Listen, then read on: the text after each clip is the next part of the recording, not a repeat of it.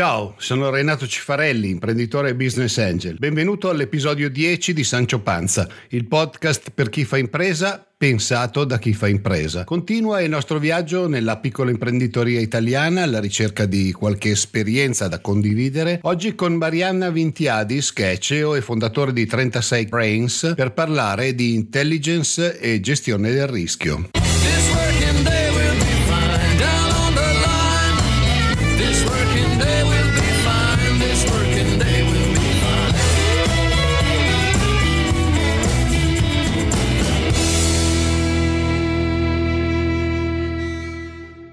Quindi un nuovo episodio di Sancio Panza Podcast. Abbiamo oggi come graditissima ospite Marianna Vintiadis, che per tanto tempo è stata una delle signore che hanno rotto il tetto di cristallo, ha fatto il CEO in un'azienda internazionale e oggi fa l'imprenditrice. Come va Marianna? Molto bene, grazie. Ciao a tutti agli ascoltatori. Io ho invitato Marianna perché lei si è sempre occupata di due cose abbastanza particolari, quindi intelligence intesa come l'intelligence quella vera, cioè adesso non voglio pensare alla CIA, ma insomma in queste cose qua e di sicurezza. E la prima domanda che volevo farle era appunto quella della sicurezza sicurezza, perché la mia impressione è che in Italia, soprattutto da parte delle aziende, non sempre ci sia la percezione di quella che è oggi la sicurezza. E facevo con lei, preparando appunto il podcast, una mia riflessione. Tutti pensiamo chi vuoi che attacchi la mia azienda, invece la maggior parte degli attacchi sul web vengono fatti a strascico, cioè ci sono dei sistemi che vanno a cercare i computer che sono presenti sul web e vanno a vedere se hanno dei buchi ed entrano. E quindi volevo appunto chiedere a Marianna, che è super esperta mille volte più di me di queste cose, un po' qual è la sua percezione delle aziende in confronto a questo tipo di sicurezza. Grazie, parto da questo principio che eh, il, mio, il mio lavoro non è di porre le aziende in sicurezza, ma quello di intervenire nel momento in cui un'azienda è stata attaccata. Quindi quasi inevitabilmente lo scenario che io incontro di volta in volta è quello di qualcuno che ha subito un attacco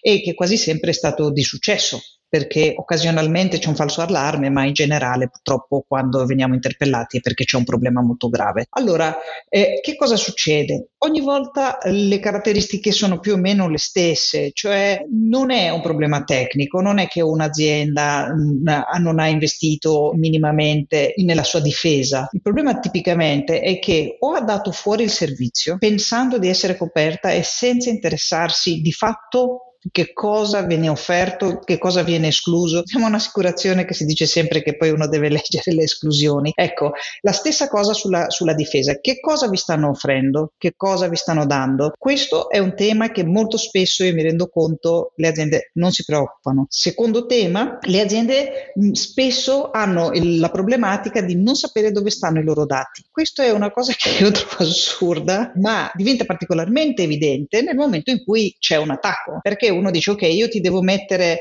eh, i server in sicurezza, dov'è il tuo server? Ah, non lo so, eh, stanno fuori, ma che accordo prevede il tuo provider? Non lo so, parliamoci, eh, loro non, non sono resti a dare accesso, eccetera. Insomma, queste sono tutte cose che ormai non possiamo esimerci dal capirle, da sapere dove sono i nostri dati. I dati sono patrimonio dell'azienda. Sarebbe come dire prima che facevamo il backup fisico dei dati, per esempio, eh, sarebbe stato assurdo dire noi non abbiamo idea di dove li abbiamo messi, li teniamo da un'altra parte, non abbiamo la chiave, se abbiamo bisogno di ripristinare i nostri sistemi dobbiamo chiedere all'avvocato di chiamare il, il fornitore diciamo, dello spazio nel quale noi eh, riponiamo queste cassette. Eppure così. E poi l'altro aspetto, è, che è la cosa più importante in assoluto, è che si pensa che questo è un problema dell'IT, questo è un problema di board, ok? Questo è un problema ormai della difesa aziendale, è un problema che i consigli di amministrazione devono capire che riguarda l'azienda nella sua interezza. E uno dei motivi per cui succede questo non è solo a causa dell'impatto che può avere un attacco, e ricordiamoci che ci sono anche aspetti che possono riguardare responsabilità dirette di un consiglio, no? se c'è la GDPR di mezzo, se, se partono dati personali, dati della clientela, eccetera. Quindi oltre al danno fisico e commerciale ci possono essere anche responsabilità. Però non è questo. Il tema è che nella maggior parte dei casi, non sempre, ma ancora nella stragrande maggioranza, l'attacco per avere successo arriva tramite in primo istante come una mail di una forma o nell'altra che invita all'azione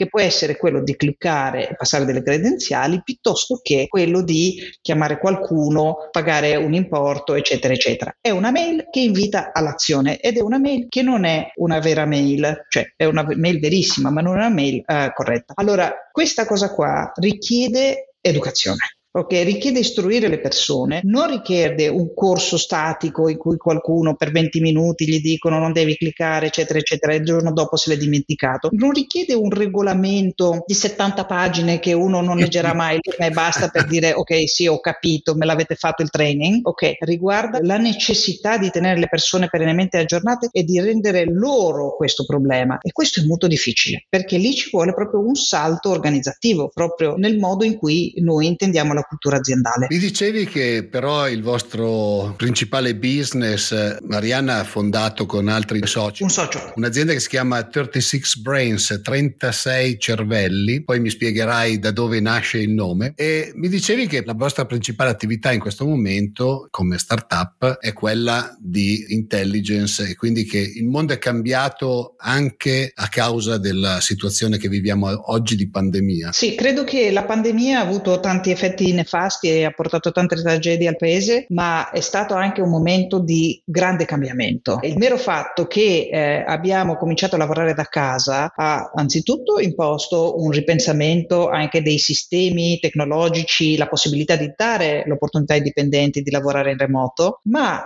anche il cambio culturale enorme che è quello di dire che guarda che se un dipendente non è perennemente sorvegliato da qualcuno, è presenzialista, eccetera, eccetera, ma può lavorare in remoto, può produrre ugualmente, anzi ci sono una serie adesso di documenti che stanno emergendo, di statistiche che hanno fatto le grandi imprese e sembra che la produttività addirittura sia aumentata in, in alcuni settori perlomeno. Eh, secondo me in quelle grandi grandi perché fanno meno riunioni essendo da remoto.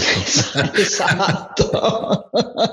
sì, ok, è un tema molto grosso, ci possono essere anche problematiche, no? cioè momenti quasi di staccanovismo, anche perché è stato un anno molto particolare per cui non c'erano alternative, non è che si potesse uscire, andare con gli amici al parco piuttosto che andare a cena fuori, eccetera. Quindi eh, magari anche questo ci ha indotto forse a lavorare un po' più, non lo so, questo si vedrà nel tempo, però il fatto è che abbiamo capito che si può lavorare da casa, che non c'è bisogno di essere presenti, molte grandi imprese hanno addirittura cambiato il sistema uh, di approccio a real estate, per cui creeranno degli uffici con uh, meno scrivanie di quello che è il numero delle persone, con l'idea che una parte del, del tempo verrà comunque lavorato in remoto, eccetera. Vedremo quali saranno gli impatti. Però il punto qual era?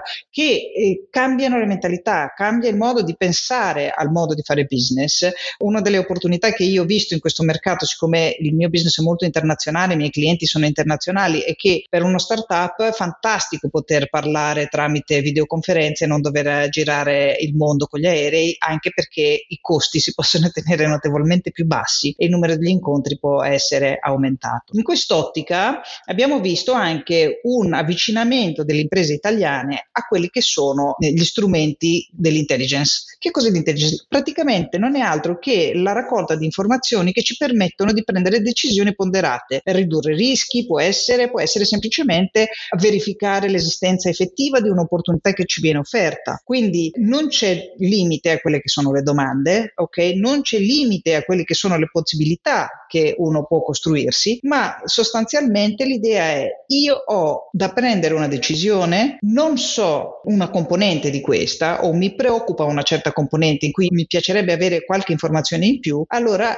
io do a qualcuno che sa raccogliere informazioni in ambito corporate, cioè in ambito aziendale, che mi aiuti a prendere queste decisioni. Esempi banali, no? Ho pensato di entrare in un nuovo mercato. Si è presentato un, una nuova persona che vorrebbe fare il distributore in quel mercato, ma ha le capacità, ha il track record che lui mi sostiene. Io non conosco niente di quel mercato, non, con, non sono neanche in grado di sostanzialmente leggere e interpretare il suo curriculum perché riguarda un paese terzo che io non conosco. Puoi raccogliere delle referenze, puoi capire come ha agito, se è in grado di svolgere il compito che mi ha chiesto. Questo può essere un esempio. A volte l'esempio può essere molto banale, ok? Devo entrare a fare eh, un contratto di fornitura, io non so se eh, l'azienda che mi offre questa fornitura, che sarà una parte fondamentale della mia supply chain futura, è in grado di portare non solo il materiale nelle quantità giuste, eccetera, ma anche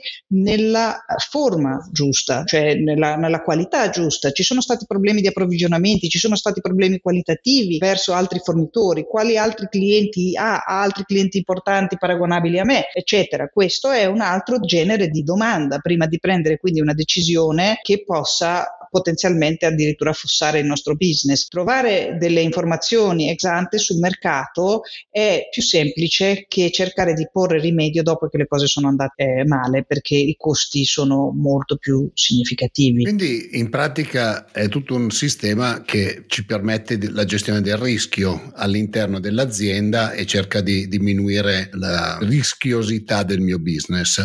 Ma nella tua esperienza, visto che sono tantissimi anni che te ne occupi, le aziende hanno la mentalità e capiscono qual è la gestione del rischio in questi campi oppure molto spesso fanno le cose un po' appunto come dicevi tu, facciamole e poi vediamo e poi magari succede il disastro e non sanno cosa fare. È un po' misto, c'è chi è più attento, c'è chi è eh, meno attento, c'è chi ha problemi in maniera seriale perché tende a agire forse troppo istintivamente, ci sono aziende molto ben organizzate molto attente e quindi eh, sfruttano questo genere di servizio con, con più regolarità. C'è anche un altro aspetto. Noi abbiamo adesso parlato di problemi di business che erano, potevano essere uguali negli anni 60 come oggi, ma ci sono tutta una serie di attività che in realtà riguardano internet, lo cyberspazio in qualche modo, e che quindi possono impattare direttamente su anche imprese abbastanza piccole che magari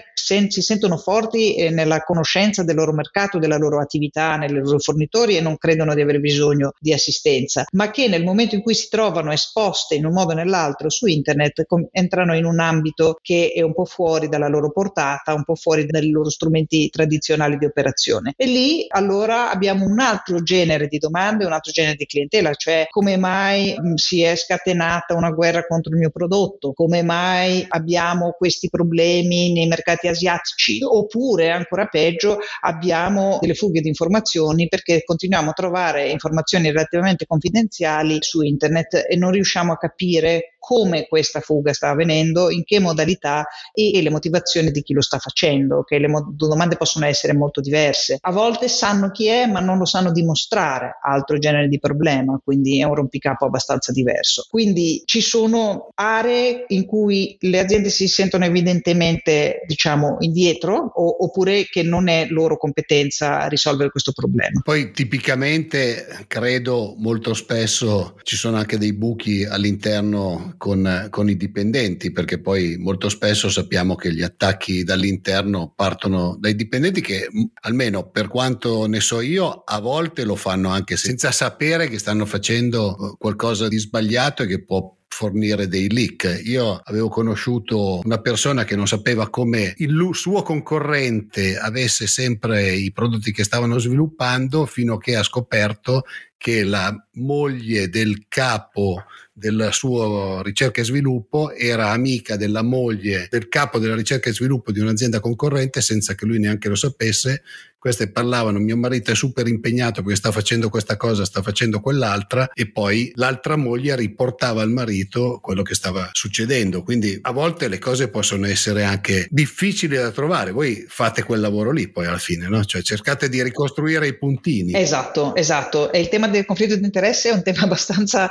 frequente eh, in, in, Italia e spesso ci troviamo diciamo, a ricostruire alberi genealogici, cariche e partecipazioni per capire da dove può essere eh, nato un determinato conflitto che era pressoché impossibile per un'azienda in buona fede, per quanto possa fare dei controlli, sapere cosa fanno tutti i miei cugini piuttosto che eh, i miei fratelli, eccetera. Cioè non, è, non, si può, non ci si può aspettare che ci sia un problema di questo genere finché appunto uno non vede l'effetto delle azioni e quindi comincia a porsi il problema che forse c'è un tema da qualche parte che, che va ricostruito, scoperto, eccetera. E purtroppo molto spesso sì, i parenti si prestano prestano a questo genere di collaborazione. Continuiamo tra un attimo con Marianna e parliamo della sua esperienza imprenditoriale.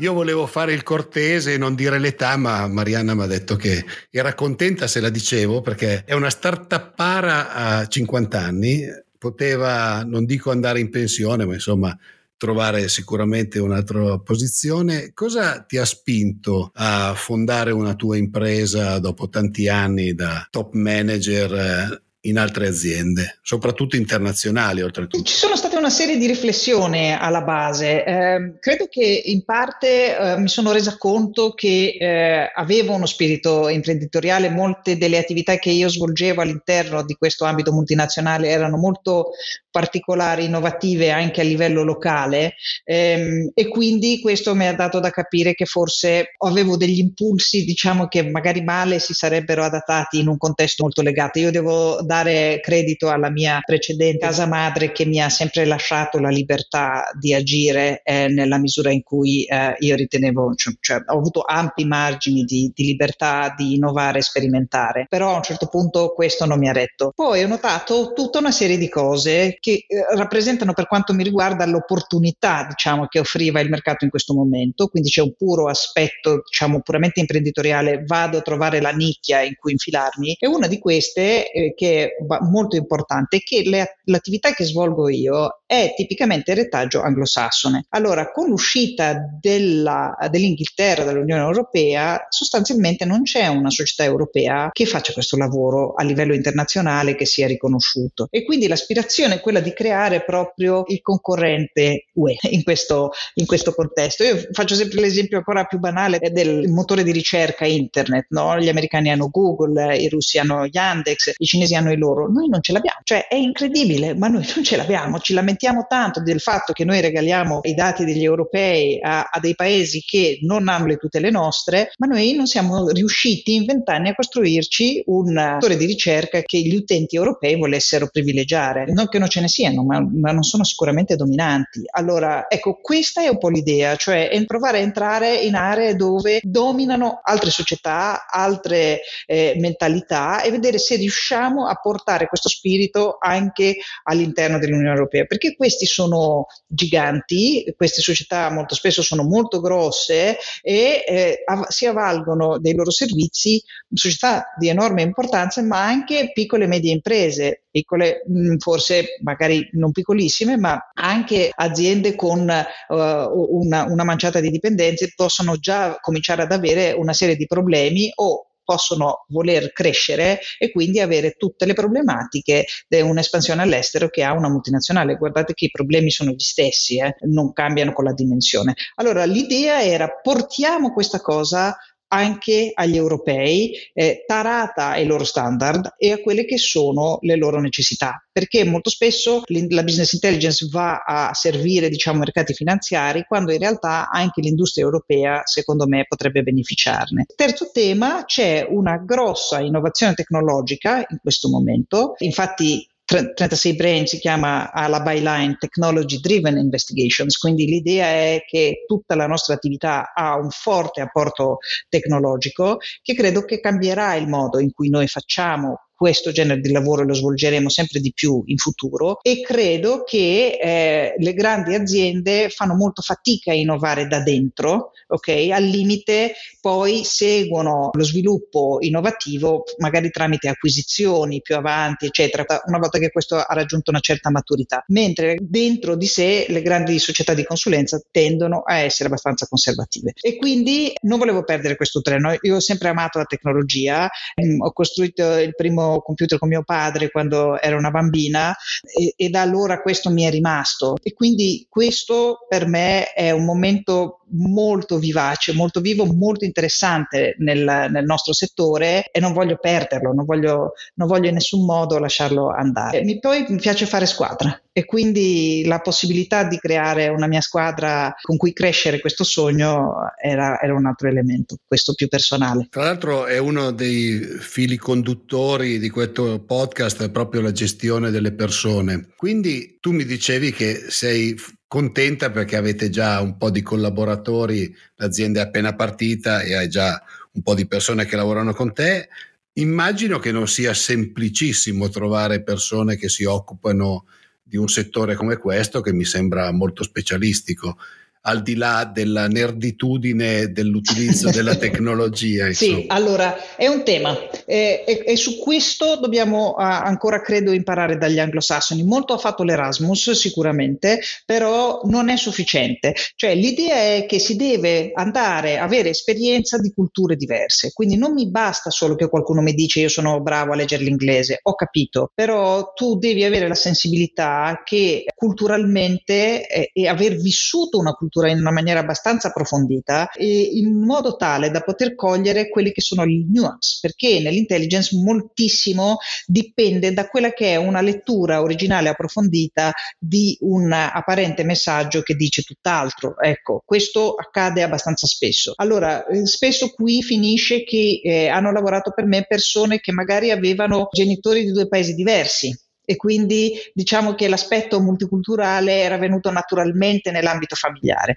ma in realtà eh, basterebbe che ci fossero delle esperienze un po' consistenti qualche anno e qualche anno è importante questo, non qualche anno in cui io magari mi precipito a Londra e passo tutto il tempo con gli italiani, no? ma vado un po' a calarmi in un'altra realtà, a viverla, a cercare di avere la vita spagnola, la vita svedese, la vita tedesca, non importa, l'importante è che si abbia abbia una sensibilità culturale. Noi spesso, lo si vede anche dai giornali, la parte dedicata agli esteri è sempre molto limitata rispetto ad altri paesi. Siamo un po' inward looking, come si suol dire, cioè guardiamo molto noi stessi, Forse perché eh, l'Italia in questo è un paese che ha talmente tanto da dare no? eh, a livello economico, a livello eh, politico, a livello culturale, è, è, un, è, un, paese che eh, ha talmente tante anime che forse eh, a volte ci basta, no?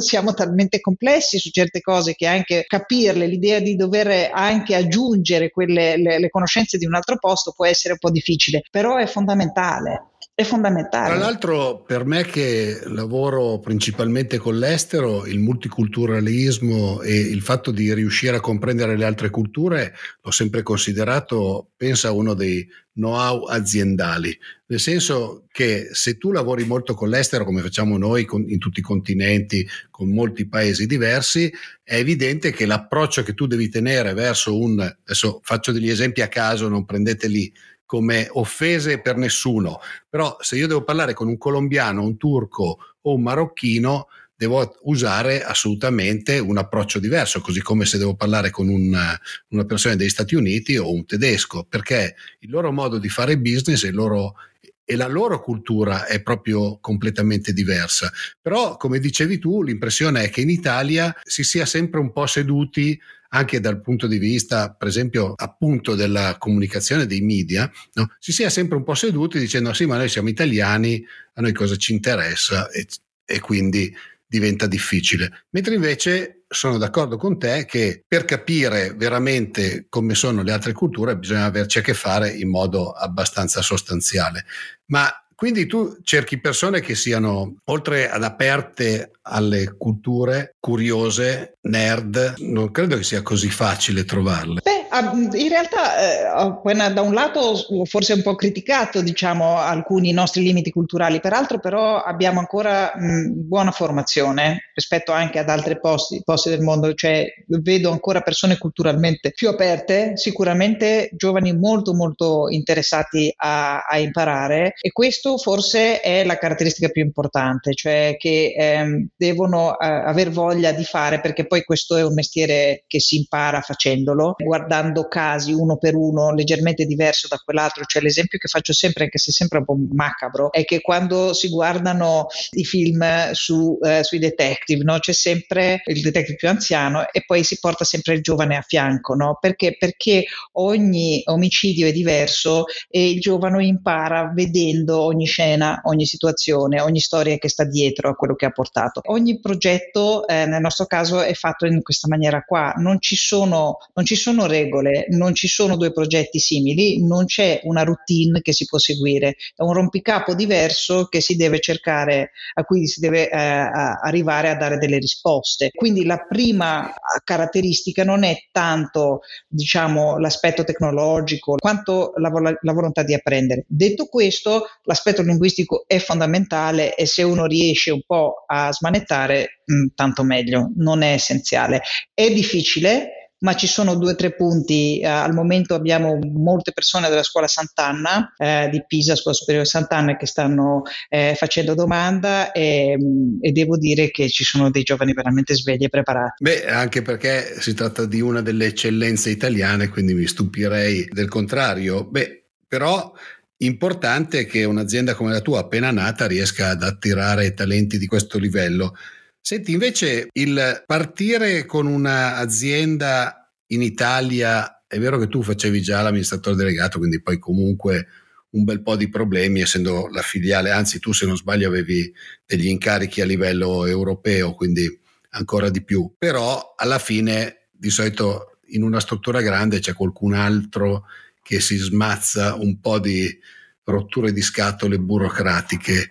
Qual è l'impatto invece dell'averle sulla scrivania tutti i giorni che tolgono spazio al business per qualcuno che inizia a lavorare?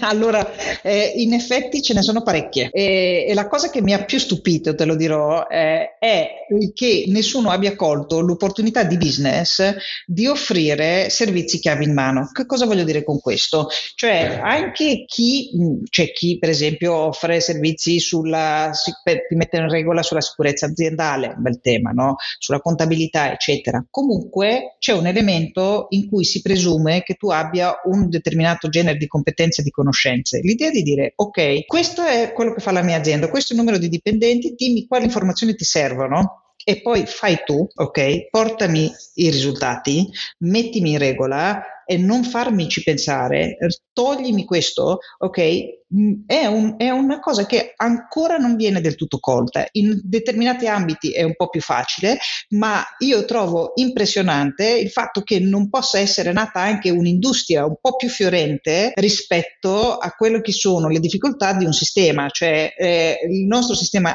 indubbiamente porta tutta una serie di problemi e una serie di rompicapi, però dovrebbe esserci una modalità di risolverli. Invece ognuno di questi consulenti esterni ne fa una piccola parte, non riducendo quindi Certo, è ovvio che una parte della manualità viene, non, non, non, sono più costretta a farla, però è anche vero che eh, non riesco a limitare e a ridurre il numero di ore che devo dedicare all'amministrazione pura, nonostante il fatto che io abbia solo tre dipendenti. E su questo dobbiamo fare una riflessione. Dobbiamo fare anche una riflessione sui costi di costituzione anche di una società minima come, come, questa, che in un primo momento veramente è partita con, con poche risorse e ciò nonostante i costi anche ehm, eh, semplicemente di registrazione eh, di, dell'oggetto, eccetera, è veramente, lo trovo ancora impressionante quanto sia difficile e quanto poco, questo è un altro tema per me,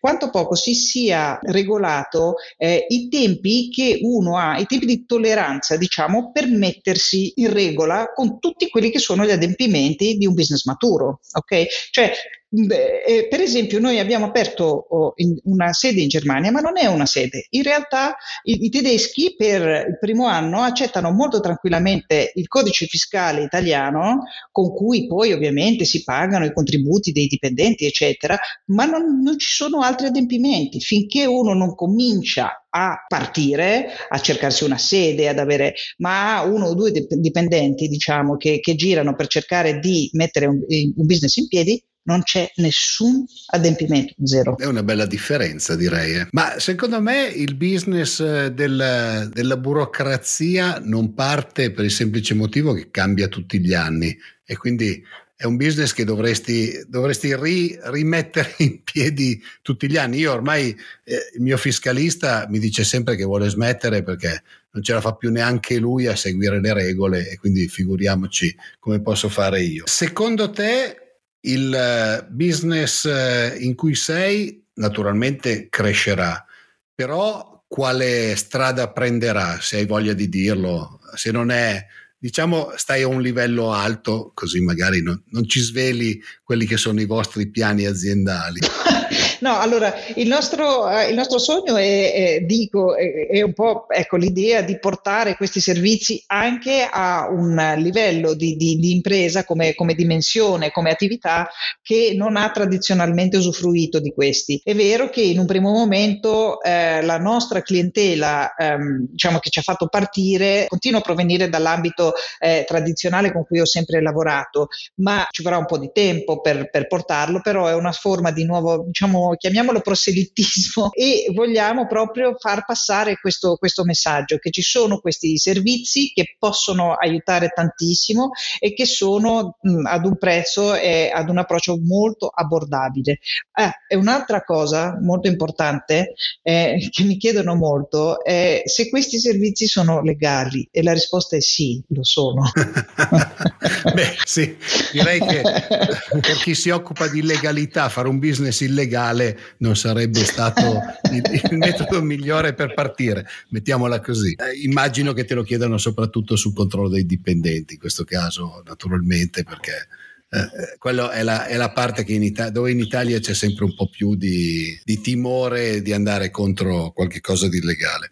Certo. Io ringrazio tantissimo Marianna Vintiadis che è partita con la sua nuova startup, si chiama 36 brains come cervelli, 36 cervelli, non mi hai detto come, come è nato il nome però. Perché de- Se... dietro la tecnologia ci devono ancora stare dei cervelli. Ah, benissimo, allora quindi siamo nerd ma con un cervello dietro. Eh, ringrazio tantissimo Marianna, grazie Marianna. Grazie a tutti voi. Non mi resta che ricordarvi il nostro sito donchisciottepodcast.it dove trovate tutti i link per iscrivervi ai nostri podcast podcast, sia questo sia quello di Don Chisciotte con Carlo Alberto Carnevale Maffei e Oscar Giannino. Oltre a quello vi ricordo i nostri canali social su Twitter, Telegram e Facebook e che la domenica sera facciamo spesso su Twitter Spaces una sessione live.